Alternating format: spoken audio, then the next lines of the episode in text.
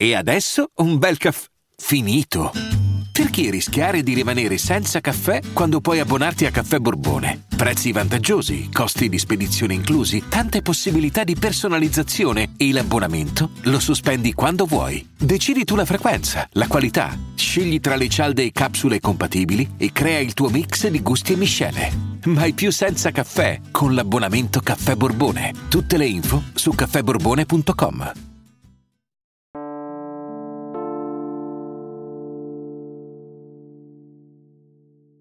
Alberto, ti ho richiesto di essere qui con noi anche questa settimana perché? Perché la settimana scorsa, nella puntata sulla propaganda russa, una delle tue prime frasi che dici nella puntata è non si può fare a meno della Russia, ok? Mi hanno chiesto di approfondire questo tema. Perché non possiamo fare a meno della Russia? Già in questi giorni è venuto fuori più volte il tema della libertà di stampa, è una cosa che mi ha colpito, no? Quindi che cosa da dire la Russia su questo? Quello che importa è quanto sono libero io. Cioè io posso vivere anche in una situazione di assoluta costrizione ed essere comunque libero. Ti faccio solo un esempio. Parlo di Vladimir Bukowski. Vladimir Bukowski era un giovane poeta e poi diventato dissidente, poi eh, andava a recitare le poesie in piazza Majakowski, niente, lo beccano e lo, lo mettono in una, in una, cella completamente spoglia e lui trova a un certo punto un carboncino e in questo carboncino lui disegna per terra, ha in totale isolamento per settimane, disegna un castello, le stanze,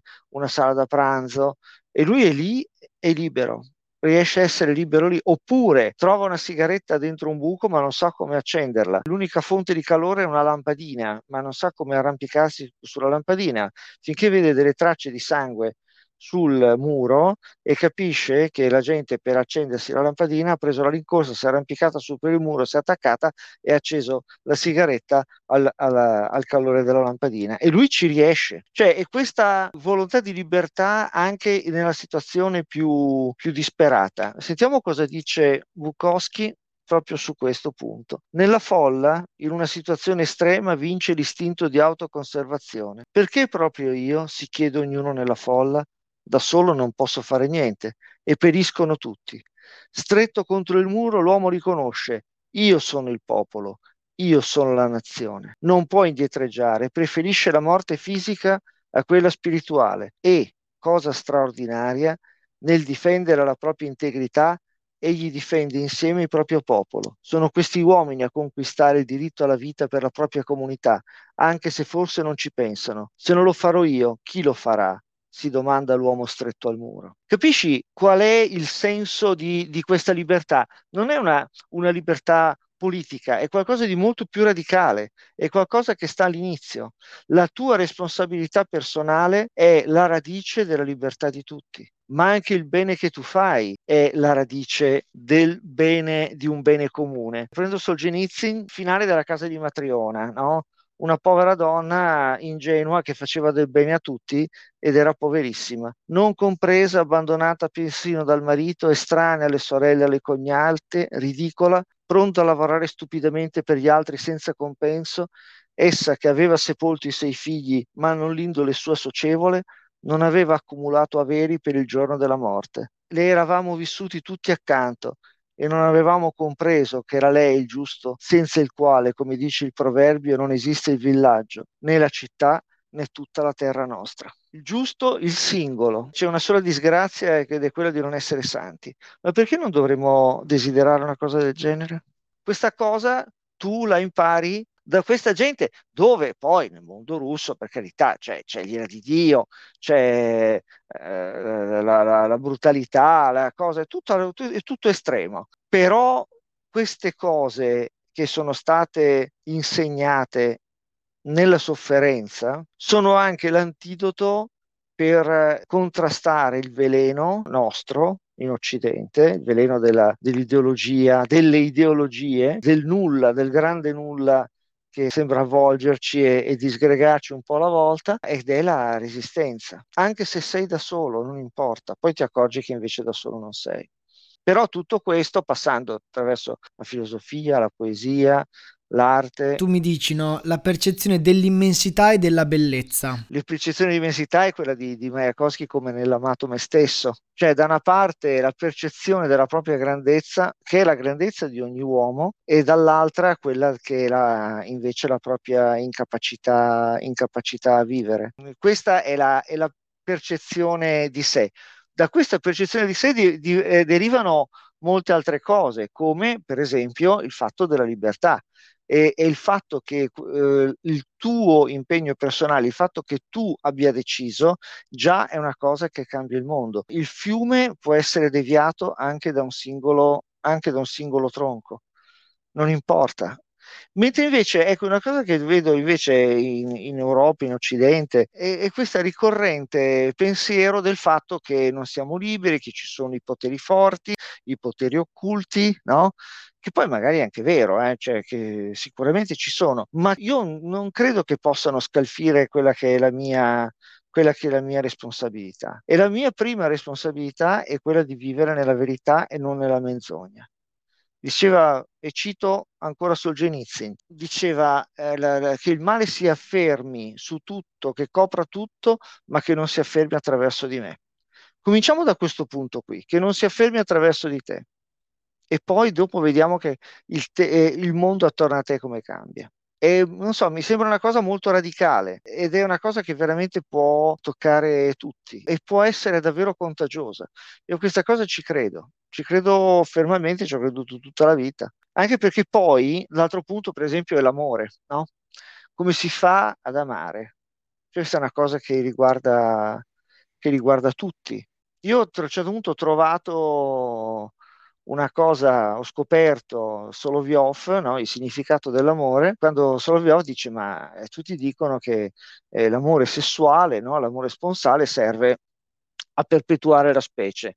E dice non è vero perché in natura no, non funziona così, cioè le, gli esseri che non si amano, come i celenterati, eh, i pesci, eccetera, eccetera, che non è, non è, che si possono dire che abbiano delle grandi storie d'amore, il tonno, faccio per dire, no?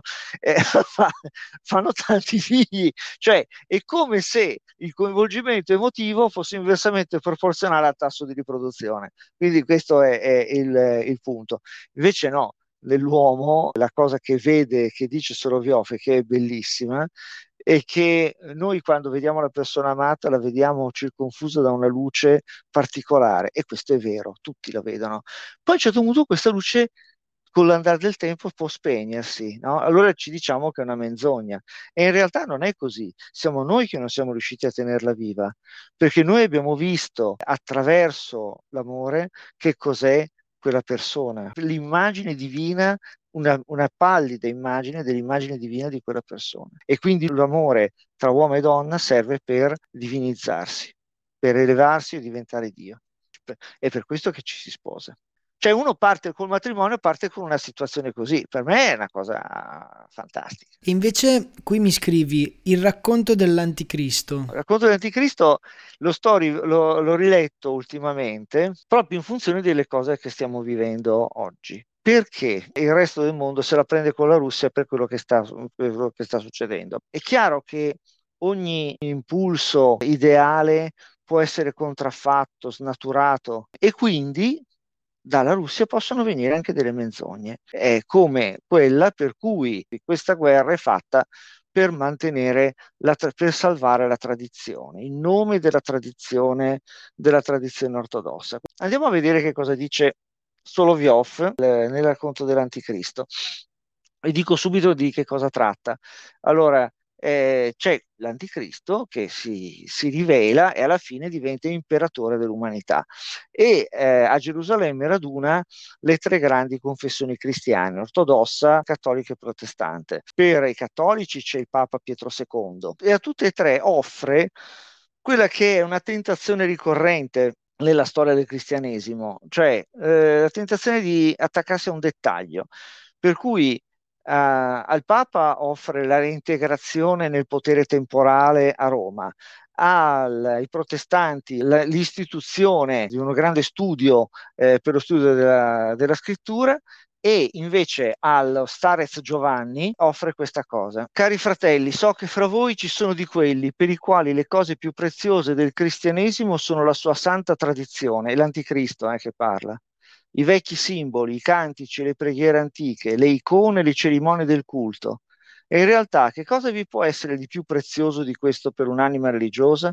Sappiate dunque, miei diletti, che oggi ho firmato lo statuto e fissata la dotazione di larghi mezzi per il Museo Universale dell'Archeologia Cristiana. In cambio, l'Anticristo chiede di essere riconosciuto come Signore Padrone.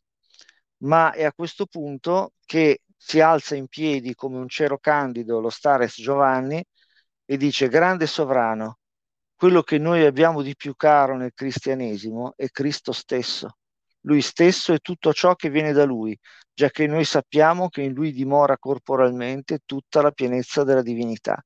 Ed è a questo punto che l'anticristo uccide lo Stares Giovanni e poi uccide anche Pietro secondo che l'aveva scomunicato e poi dopo la storia continua. Però è interessante, considerato che questa cosa è stata scritta nel 1905, giù di lì, Solovyov profeticamente aveva anticipato quelle che sarebbero state determinate eresie, determinati errori che sarebbero venuti successivamente. Vale a dire un cattolicesimo senza Cristo e una, un'ortodossia eh, che riguarda la tradizione ma che rinnega Cristo stesso. Amare la Russia nonostante tutto, nonostante quello che stiamo vedendo, ma proprio perché è da lì che vengono quelle risorse e quelle idee e quella, quella bontà di cuore che può trasformare tutta l'Europa anche la nostra. Perché non si può fare a meno della Russia, ciò da cui viene questa guerra è anche il punto da cui ripartire, no? Esattamente, vi dico soltanto un pezzo del mio libro preferito che sto rileggendo adesso che è Givago e dice nelle prime pagine, no? solo gli isolati cercano la verità e rompono con chiunque non la ami abbastanza. Ce ne sono al mondo di cose che meritino fedeltà? Ben poche. Io penso che si debba essere fedeli all'immortalità, quest'altro nome della vita un po' più intenso essere fedeli all'immortalità. Questo è Givago,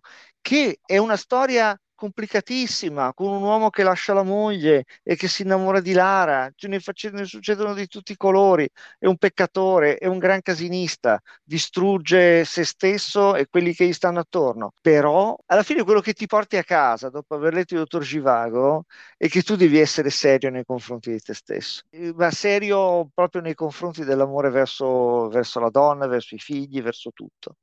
Ci vuole una serietà, una serietà amorosa